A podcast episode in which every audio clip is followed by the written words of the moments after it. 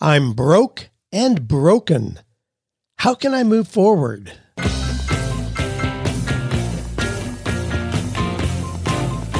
Do you love your work? Do you think it's possible? Well, you're about to find out. It's time for 48 Days to the Work You Love with Dan Miller on the 48 Days Online Radio Show. Whether you need a professional tune up or a work overhaul, this is the program for you. Now, here's your host, Dan Miller. You know, during the holidays here, uh, we've been doing some other things. Joanne and I have been traveling. I'm a little behind on questions that have come in, and wow, we've got some challenging ones today, but that's the kind we like here, where it makes us think, makes us dig deep. If things were easy, we'd never change. It's in the challenges we see new opportunities to move forward. Well, here's some of the questions we've got today. If the company website says no calls, what should I do? Dan, are you familiar with Gretchen Rubin's four tendencies? Yeah, we'll talk about some of the hot personality profiles going around out there. Dan, do you think I could do a compilation of stories about the Amish? Well, people know my background. Yeah, I've got some insight on that. We'll have fun with talking about that. And then this one I'm broke and broken. How does one find work that best aligns with their God given skills with a short timetable? And then we got some business things. How can we get more sales of our dog collars from our online store? Well, here's our quotation for today. We're going to spend some time talking about this, how we look inward, how we understand ourselves. So this is a familiar one, comes from William Shakespeare. You remember that guy? This above all, to thine own self be true, and it must follow as the night the day, thou canst not then be false to any man. Now, we've got some free resources. Again, this is one of those where you're going to want to have a pen and pencil, pen, paper handy. Got some free resources 40 ways to make money as a musician. Got that as a free resource for you today. And then our, our other resource that I really want to draw attention to is this 48days.com slash ready. Now, that is a short quiz where you can take that if you are thinking about being a coach. Now, I know being a coach is popular, and golly, we love talking to people about being coaches. You know, we are bringing people into our coaching mastery program right here at the beginning of the year. It seems to be a lot of people, you know, want to step up to the plate. They want to redirect. They want to up their game in what they're doing. And our coaching mastery program is a place where we help people position themselves to go on and be coaches. But that's a quiz you can take. Do you have what it takes to become a coach? Again, just go to 48days.com slash ready. Now, I want to talk about that just a second. Had a lady yesterday I talked to. She put in an application a few days ago. We did some research on her. We vet people uh, pretty thoroughly when they want to be in the coaching mastery program. Well, she is a great candidate. She's a nurse. She's director of a dialysis clinic currently, but she already has seven clients, and she has a course where she's moving into health and fitness coaching. She is an excellent candidate because she knows she's been encouraging people for a long, long time. She spends a lot of time, you know, really coaching and helping people along, but she's never been able to really frame that as a business or to make money doing that in, in a significant way. She's done a lot of things just testing. You know how it is when you're unsure yourself about the quality or the value of what you're doing. It's easy to just say that you're testing or you're going to have a beta group. So you're going to let people go through it free. What that really says is you aren't very confident about the value of it. Well, we're going to help her position what she already has, seeing what she already has in place, we, I talked to her at length and we decided she's a wonderful candidate. Now that's not true for everybody. I mean, just because people are putting in an application doesn't mean they can come in. There are a lot of people that we say, well, you know, why don't you start with this? And we have other resources to get started with. But if somebody really is a candidate, here's another story. And I, I told this new lady about this previous gal who came through our coaching program. And when she first approached me about it, I said, no, I don't think you're ready. And we, I gave her some things to do. She went out and did those with excellence, came back about a year later and I said, Oh my gosh, come on into our coaching program. Now, at the time, I won't give her name because uh, I'm going to share a couple details here. She's very open about this, but anyway, at the time she was an attorney, making about seventy-five thousand dollars a year, and so at the beginning of 2017, You know, she was concerned about you know leaving her, the security of her job, uh, being a s- single gal. And I said, hey, don't leave your job. Just spend 15 hours a week. You hear us talk about that lot. 15 hours a week on your coaching business on the side. She started doing that at the beginning of 2017. We helped frame you know those four areas of how you use your time wisely with 15 hours to build a business. She did that. So beginning starting in January 2017 till October, the 1st of October, she had generated $100,000 in her side business, that of coaching. By the end of the year, it was 127,000. The next year, 2018, rolled into that. She finally gave, she reduced her days of working from five days down to three days for about 90 days and then saw that her coaching business was just exploding. So she quit her job as an attorney and went fully into coaching. That was 2018. She did some amazing things, started a course, you know, an online group, had, had a live event, those kind of things. And then last year continued that. In last year, 2019, she surpassed $500,000. Now that's a lot of money. But, and I don't want to make it seem like that's a walk in the park to do that, but it's an example of somebody who was doing well as a professional, as a trained professional, but she saw this opportunity, saw that she had some potential there. We encouraged her, helped her shape how that was going to go, and she went on to just extraordinary kind of success. Now, that being said, so if, if you go there, if you check out that quiz, 48days.com slash ready. It'll position you, but it'll put you on our radar. Now you can go to, you can also go to, you know, 48days.com slash coaching mastery. And there's some more resources there for you as well to tell you more about that program. Well, got some, uh, there's always good news out there. I love these stories that come in. That's good news. I want to tell you about a couple of those. Well, actually, some of them are just from listeners like you who have sent in their own good stories. But here's one that I just pulled off that was interesting. After this couple was mocked for their wedding proposal at KFC, thousands of people rallied to offer dream wedding and gifts. So here's the deal. There's a doting husband. He proposed to his wife in her favorite restaurant. Well, social media users from all over the world gushed over the South African couple's sweet story, but not every internet comment was enthusiastic. A few people posted snide remarks about the man's financial status and his decision to propose inside of a KFC. A KFC, of course, being the new name of what used to be called Kentucky Fried Chicken. So, not a fancy place, obviously, but he did a proposal there. Well, because of the negative comments, thousands of individual people and companies rallied together to organize the couple's dream wedding.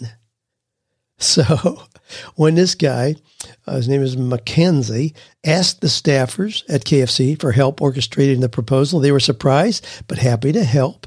So, when the couple collected their order from the counter, the girl opened the KFC bag and was stunned to find a wedding ring sitting on top of the food. Well, a random restaurant customer filmed that moment, put it on, you know, put it up on Twitter, Facebook, and a lot of people viewed it. Well, it racked up more than 4 million views. And some people were not real kind about it. Now, what do you think about that? So he proposed at a KFC because it happens to be her favorite restaurant. So they were going to tie the knot. On, they they did. They tied the knot on New Year's Eve, but they had a whole lot of people who wanted to get involved. So there were people who donated free spa treatments, wedding jewelry, flowers, gifts, furniture for their home. A number of airlines and car companies even offered free transportation for their honeymoon. I mean, that's pretty cool. I like the way that ended up. But here's the real question what does that mean that he proposed in a KFC? And does that mean that he is poor and stupid? What if he's just frugal? Now, here I did a quick search. I had a conversation in our Monday Mentor call just this week in the Eagles community about basic financial decisions. And one of the things that ruins young couples is wedding expenses. And it ruins parents trying to do something outlandish for their kids as well. The average cost of getting married in the U.S. today in 2019, brand new report, newlywed report from Wedding Wire, the average cost of getting married is $38,700. Now, I don't know about you, but I think that's ludicrous. $38,700. Wow. Well, I'll tell you what, just as a quick wrap up here, I'm going to tell you about a wedding that happened very simply. The guy proposed at an old dead tree on a country road, knelt down and asked the girl to marry him. Uh, didn't even have a ring at the time. And the wedding that they had used the resources where they had a combined $200. The photographer fee was $76 for that wedding. The wedding cake was donated by the groom's mother. They held it at a little church with a reception in the basement, but the entire budget for the wedding was less than $200. Now, that guy's name was Dan Miller. His wife is Joanne Miller. And that wedding took place 52 years ago. That was a pretty good investment, I'd say. But I, you know, when, when people use the resources they have and use them wisely. Now, what if this dude who proposed in the KFC would have uh, gotten a credit card and he proposed at you know Stony River, Ruth's Chris Steakhouse instead? Is that going to somehow speak more highly of him or the chances of their wedding surviving? No, not at all. Hey, don't get caught up in this garbage about you got to spend that kind of money uh, whether it's a furniture, house, car, wedding, whatever it is, work with what you've got and make it an incredible experience. Well, here's another good story. This comes from Dave, who's a regular listener of the podcast. He says, I've been catching up on podcast. I'm working on a master's degree in creative ministry. Um, oh, he talks about a book that I have. I'll deal with that in a separate response. But he said, I've had a kind of an interesting journey.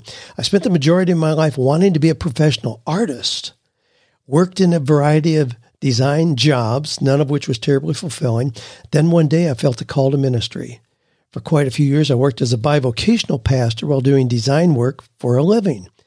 And then he goes on, other things happen. Um, one day I got a call from a district minister asking if I would consider serving as an interim pastor. I wasn't sure that I wanted to do that, but it was short term during my slower speaking season, so I decided to give it a shot. Long story short, I found my fit. Today I serve as a pastor of a church and use my art skills in a variety of applications to build up the church. I'm not rich, but I'm comfortable and life is good. In my spare time, I write books, do workshops, teach painting classes, blog, speak, and more. I feel that for the first time in my life, I am only limited by my creativity, and the sky is the limit. My desire is to help churches embrace creativity and helping people to find and use their gifts to glorify God and do great things in our world.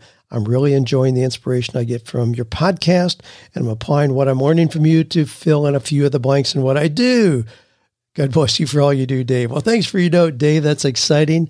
I checked out your website and love the things you're doing, the art that you're creating. Golly, other people can go there. It's A M O K A R T S.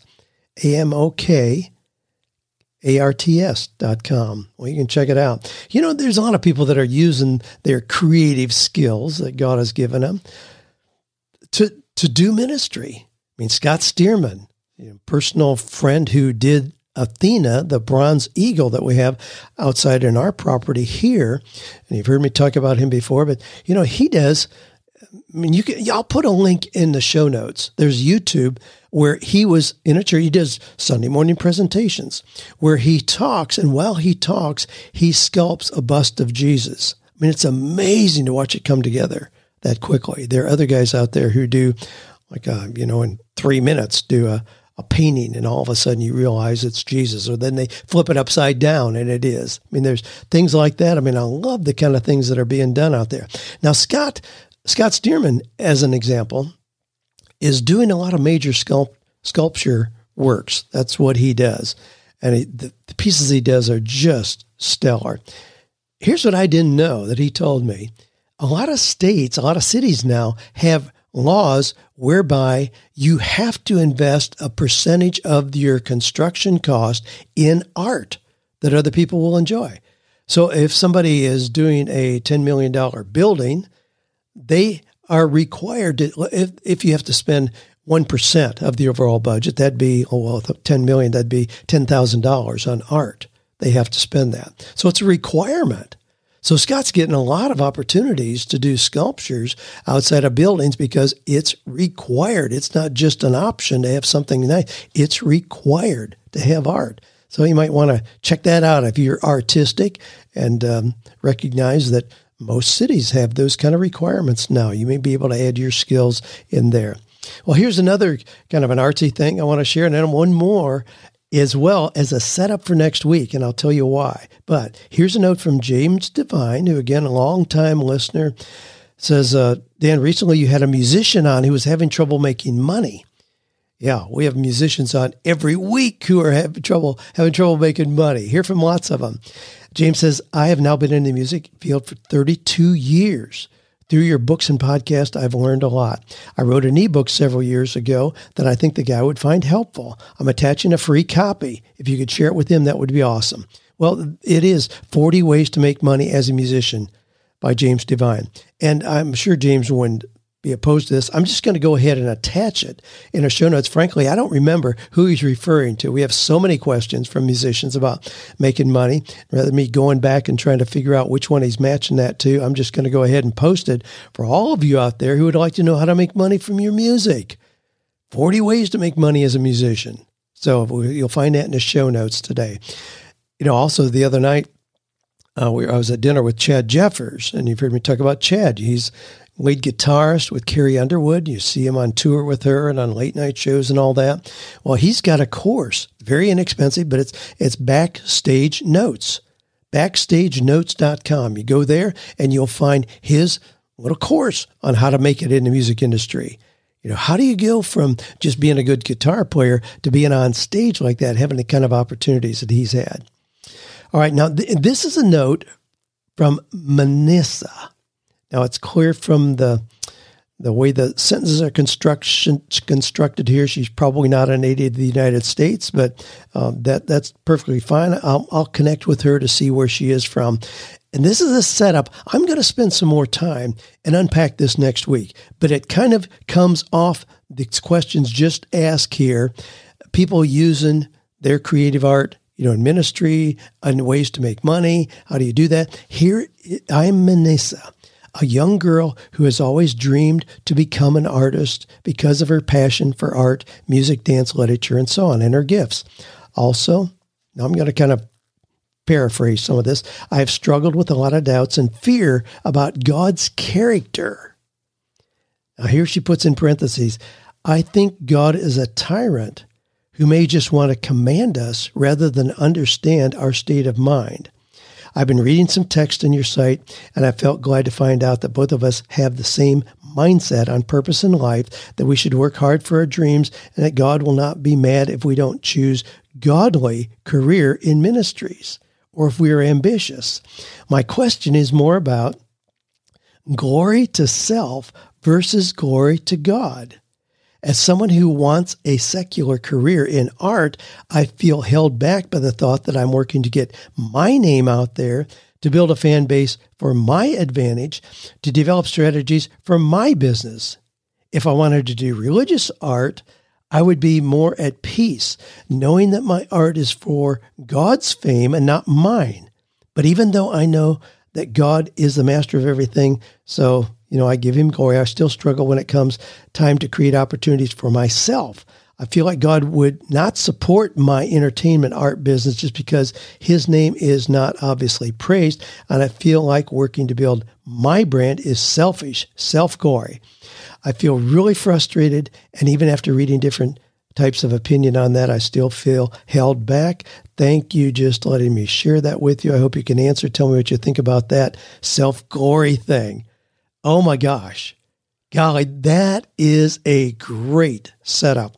And I, what do you guys think? What do you think about this? You know, Is God upset if you have a landscaping business where you just make beautiful lawns and water features and stamped sidewalk, stamped concrete sidewalks and gazebos? Is he upset because you're not doing something more godly? I mean, what, what about a golly, what about a cardiologist? What about a cardiologist? Someone a, a heart doctor? Is God upset because that person is not doing something more godly? What about this idea of just secular work? Is there a distinction between godly and secular work? Or is it more mindset? Well, I don't want to go too far in because I want to, I'm, that's going to be the setup for next week's podcast. Is that right there? The, the balance between self glory and God glory. We're going to help Manisa you send me your thoughts, I'll incorporate those, and we're going to unpack this thing. How do you honor God with secular work? All right. Golly, can't wait. Well, Joy says, what if the company website says no phone calls, please, on their employment section? I've been working on the steps to find more substantial work, and a company website has made it clear that they don't want calls. This is stated at the end of, of the only listing.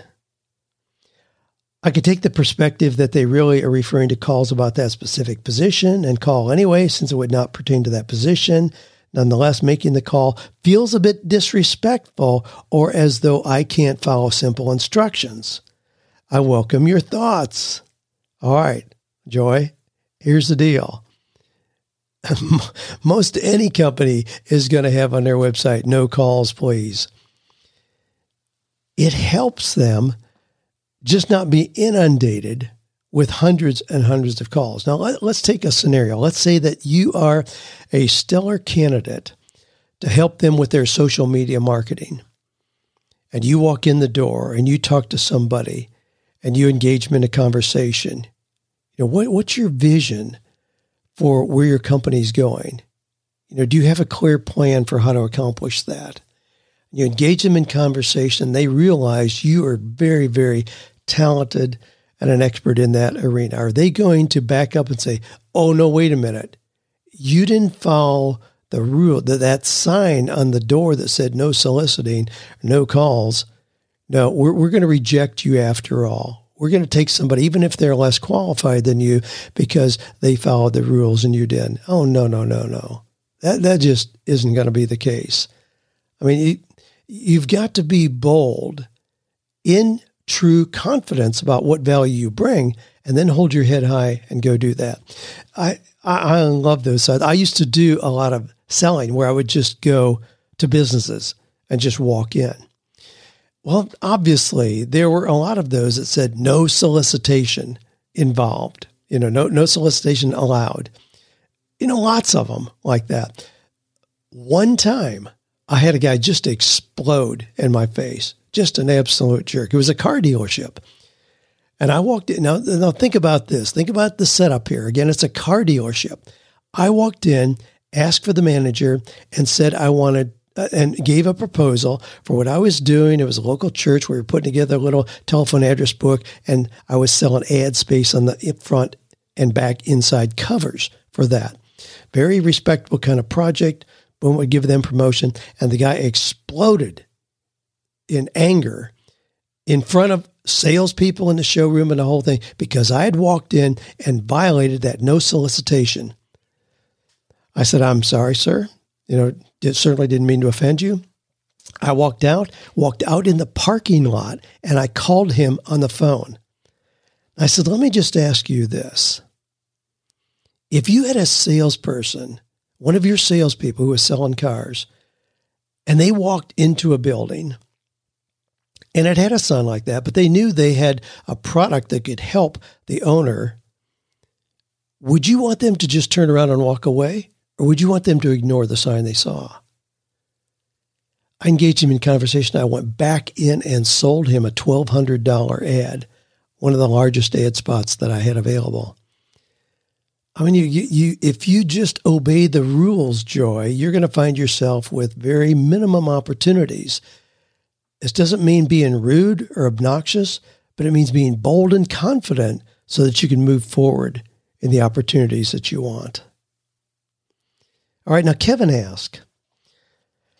Now, he, left me a lengthy uh, a phone message, but I, he just asked if I was familiar with Gretchen Rubin's four tendencies. Yep, I am. I, I'm familiar with Gretchen's four tendencies. They are upholder, questioner, obliger, rebel. All right. He says it's been very helpful for his family. Now, I love just exposing you guys to new profiles like that that are out there. He said that's been very helpful in his family. I'm delighted about that. Yeah, I, I've taken that along with lots of lots of other things. I mean, we recommend the DISC profile where we have the categories dominance, influencing, steadiness, compliance. I mean, we think that gives you a really good insight into personal family relationships, work relationships, what you're a candidate to do in work, a lot of issues like that. We find it to be the best tool that we know of. So there's that. That course, you can get that at 48days.com, the DISC profile. I've also taken the Myers Briggs.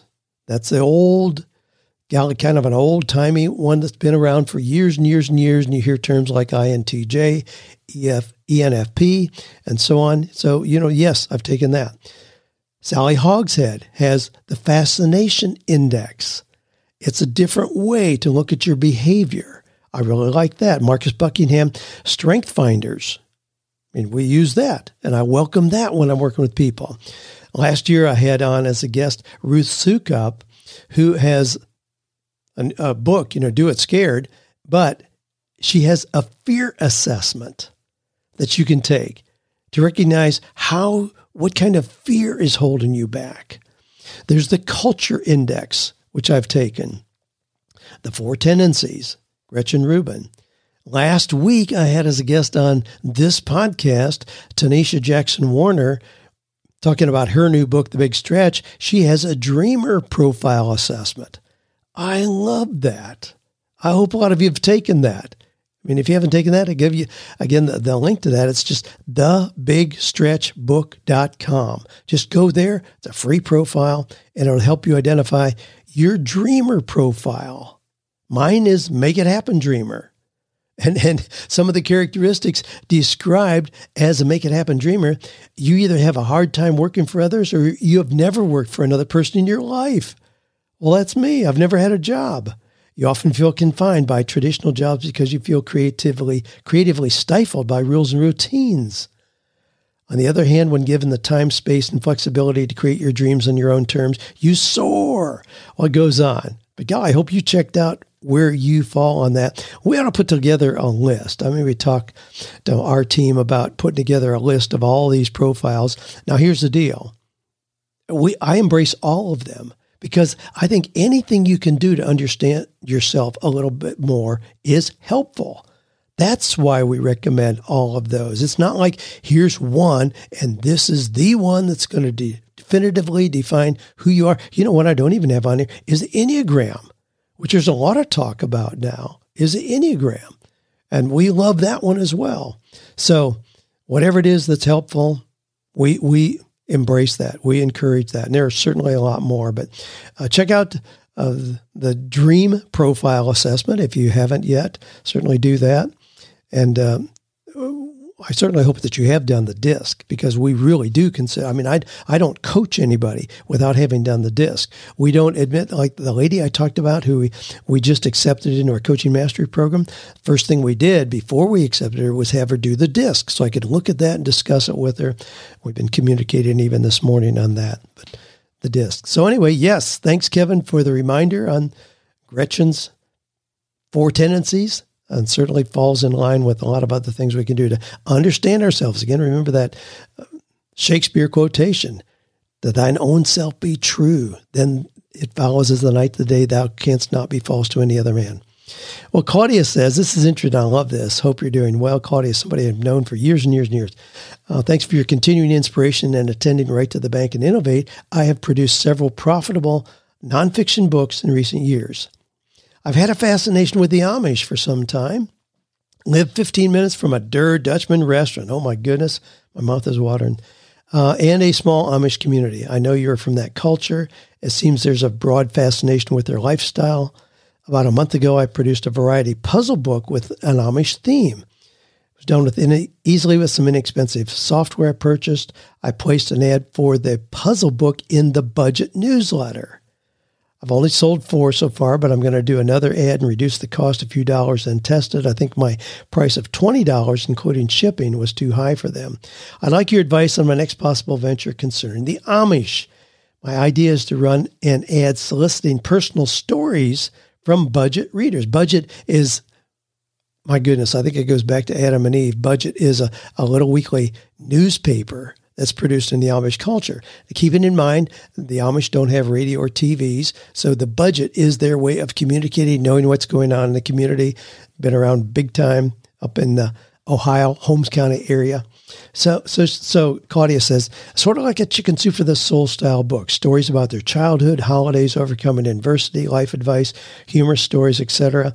I would then self-publish it, and uh, the authors of the chosen stories would get a free copy of the book and a reduced price on additional copies.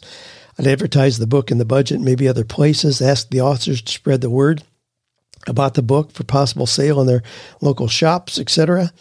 I'm thinking if there is a great response in stores, I could do more than one volume or one specifically about childhood stories, Christmas stories, etc.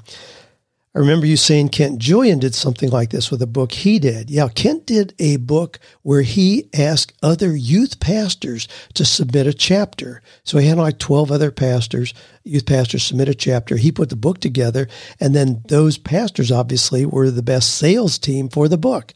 So they would purchase a book from him. He'd make money on everyone they bought. They could use them at speaking engagements, resell them. It was a great project. We can't put that together. I'd love to know, Claudia says, I'd love to know your thoughts about doing this with the Amish and Mennonite community. Would they submit stories? Would they buy the finished book? Any suggestions on putting together a book like this? How do I gain their trust as an outsider? I personally don't know anyone Amish. Um, only know by doing research and reading the many reader submitted articles in the budget. Now, okay, so let me give you a couple pointers on this, Claudia. You know, you've got there, are certainly lots of interest in how the Amish live. I mean, we see you know take off TV shows at this point, and you know they take a little bit of truth and then distort it to make an interesting TV show. But anyway, that's a topic for another day. Yeah, there's a lot of interest in in the Amish lifestyle, golly, I get a calendar every year that's photos from the Amish community. My sister in law gets that for me every year, and I have it on the wall here in the kitchen and a sanctuary. But yeah, there's a lot of interest around that. Let me give you a couple of examples. And you've touched on a couple of things that are going to be issues with you. You know, the Amish don't even like to have their pictures taken. So to really just open up about their lifestyle to somebody who's English, who's an outsider, yeah, that's not very common. You're going to have to do something to build trust in that community or have somebody else gather the stories for you who's already in that culture. But you can't expect just to walk in and say, hey, tell me the interesting things about your life. Now, they're going to be more closed than most people that you would just, you know, approach on a street somewhere. So, so you're going to have to do something. Now, here's a couple examples. Erik Wesner, he's, he's Polish, like his name sounds he did a book, and, and what I would encourage you to do is get a couple of these books where I'm going to give you titles on those so you understand how these authors did exactly what you're talking about. Erik Wesner wrote a book, Success Made Simple, an inside look at why Amish businesses thrive. He has stories in there where he has lengthy interviews with over 50 Amish business owners they outlined the role of relationships in business, the importance of the big picture, um, taking in long term goals, the welfare of others, personal integrity, and there's all kinds of business principles that are unpacked. Erik earned their trust because for four summers he was a Southwest salesman. Now, you know, Southwest, the uh, company that sells books and Bibles, and you go door to door. I mean, kids that do that end up being great salespeople and often go on to illustrious careers. But anyway, that's what he did for four summers. He had lots of contact with people where he was in their homes selling them Bibles and other inspirational materials. which they are great customers for, incidentally, because they don't have TV and outside influences. So the books and or Bibles and inspirational books they do buy. So he built up lots of relationships. Then he went back and did this. Now there's another book by Laura Craker, who again is from the Amish background. Money Secrets of the Amish, Finding True Abundance and Simplicity, Sharing and Saving. Again, you can find it easily on Amazon. Money Secrets of the Amish. Laura Craker. And then there's one that uh, I've used a lot for research Amish Enterprise From Plows to Profits. That's written by Donald Kraybill, who grew up Amish.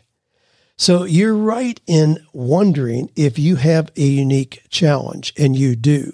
Being an outsider, it's going to take some time. It's going to take some kind of connection, relationship building before you're going to have access to those stories. Now, I could do it. And, and personally, I've got I've got a book proposal in with a publisher right now titled Sealed with a Handshake.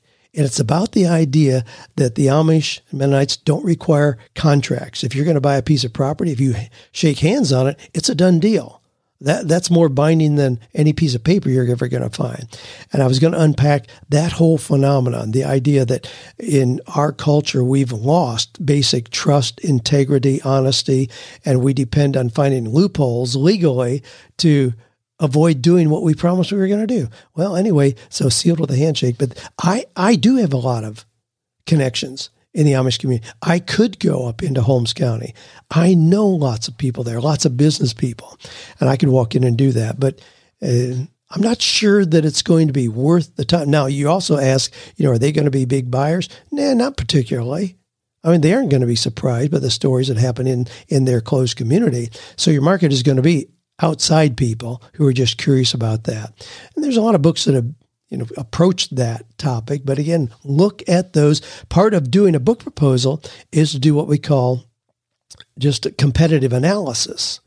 And that means what are what books are already out there that have addressed this? What is your book going to add that's not already currently available? So do your competitive analysis, move forward from there and figure out how you're going to build those trusted relationships to give you the inside scoop.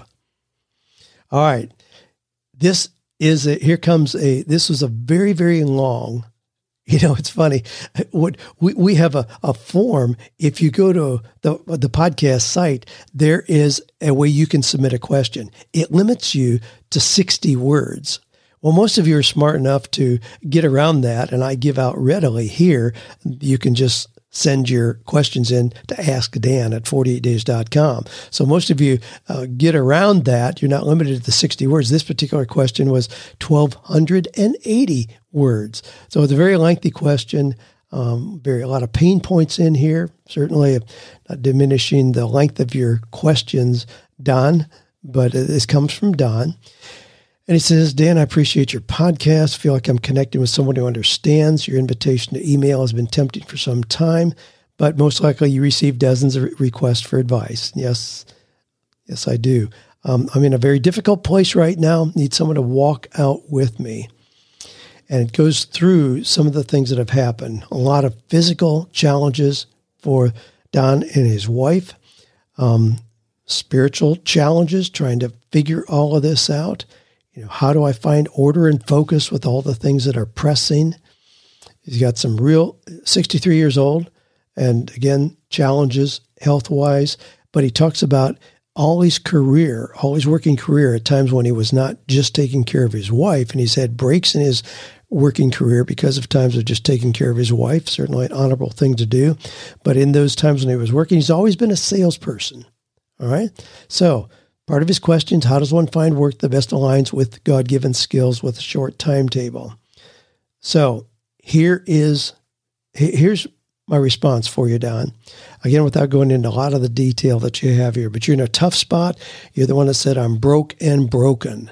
So broke and broken, implying no money and really depleted spiritually, emotionally, psychologically as well. Oh, I understand that. So the bad news is you've got so many challenges right now. You definitely do need a coach. The good news is you can find lots of coaching services near you.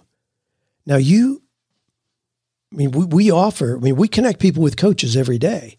I mean, I coach and we have, um, we've got a stable full of trained, certified 48 days coaches that we match people with for any situation, any kind of price point. I mean, we've got resources we can do that. However, I also want you to know there are so many free services out there. This is not a matter of having money. This is a matter of having the right mindset and just taking right action. Now, I detect from your phone number that you gave, you're right here in Nashville. Right here in Nashville, we are rich with resources to help you. We've got the Nashville Career Advancement Center. They do assessments, they have job boards, they have training, they have people you can meet with, all provided free through the state. Nashville Career Center, Career Advancement Center. So you can check that out. God, they've got services any day of the week. Walk in there and do that. The Brentwood United Methodist Church in Brentwood, just on the south side of Nashville, has a career transition support group. They meet every Monday night from 6.30 to 9 o'clock. They've been doing that for about 35 years. They've been written up in the New York Times. It's a very, very model program to help people through these kind of transitions. You can walk in there, meet with somebody, get help instantly. There are other I mean, I would suspect 80% of the churches in the Nashville area have some kind of a career transition program, career network where they can help you. The, in, in the, in Franklin, Franklin, down here where I live, Williamson County, we have workforce essentials. Again, just a service to people. There are so many services like that. Please don't feel you're trapped or locked out because of your situation, but you do have to take the initiative. Nobody's going to come looking for you you got to take the initiative. But you can change your situation really, really quickly.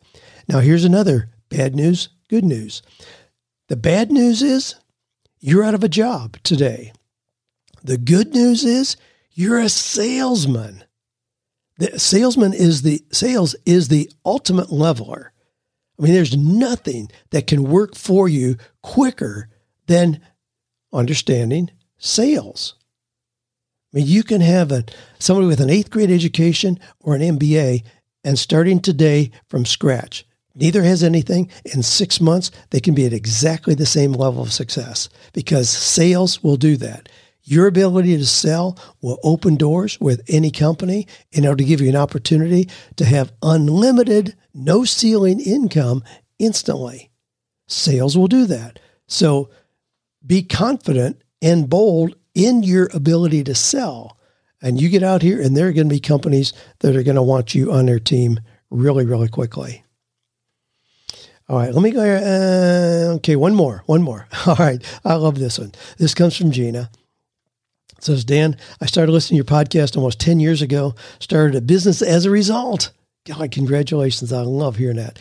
Lately, I've been so caught up in working in the business that I haven't spent much time working on the business.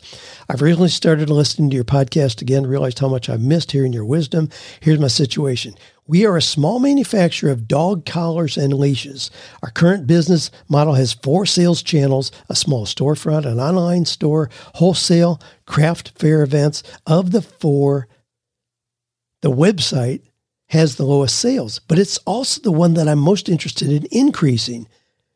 I'd love to know your suggestions for getting the website some attention. All right. So I went to your website.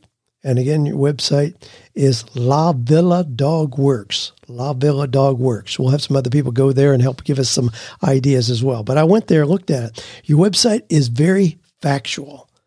It's very cerebral. Here's the product. Here's the price. Do you want it? We'll ship it to you but you're dealing with something that is really more of an emotional kind of purchase than a logical one. I mean, it's, it's, we go back to that old adage, you can make a living providing things that people need. You can get rich providing things people want.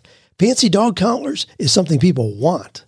It's not something people need. You can get a very basic one, but focus on the, the want, the emotional, make it fun liven up your site. You know, have a talking dog as a mascot or something like that, or have kids talking about how much fun it was to come in and get a big collar that was big enough for their dog. I mean, that's one of your areas, especially big dogs. Now, here's the deal: you're competing with a whole lot of other vendors out there. I put in a quick search for dog collars. I get 57,700,000 results. There is a lot of competition for dog. You have to look for what is that unique advantage you have. What is it about your store, your name, your collars, your dogs, your kids, something. What makes you unique? What is going to stand out so people remember you, think about you, and you're the go-to place to come when they need a dog collar, and they're the place they're going to be telling. You're the place they're going to be telling their friends about as well. You've got to have something that makes it more unique, rather than just rather than a commodity. You want this to be a wow experience. Now, there's a lot of ways to do that. Again, you you got to decide what that's going to be. You know, what is it that's going to be that that wow factor? Yes, yesterday I, I watched a, uh, a little video. It was a a kid who experienced a lot of rejection, frankly, is what he did. experienced a lot of rejection.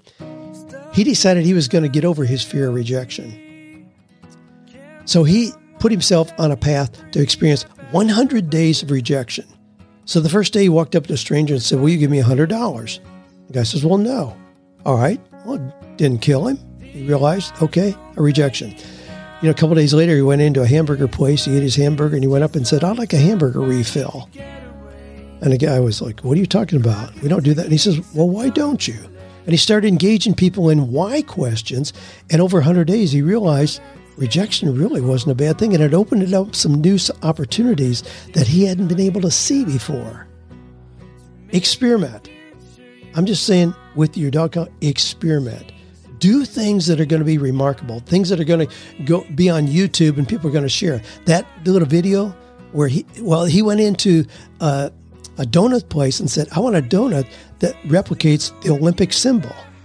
The gal says, What are you talking about? He's, Well, he drew it out on a little napkin. It would essentially be like five donuts interlocked together.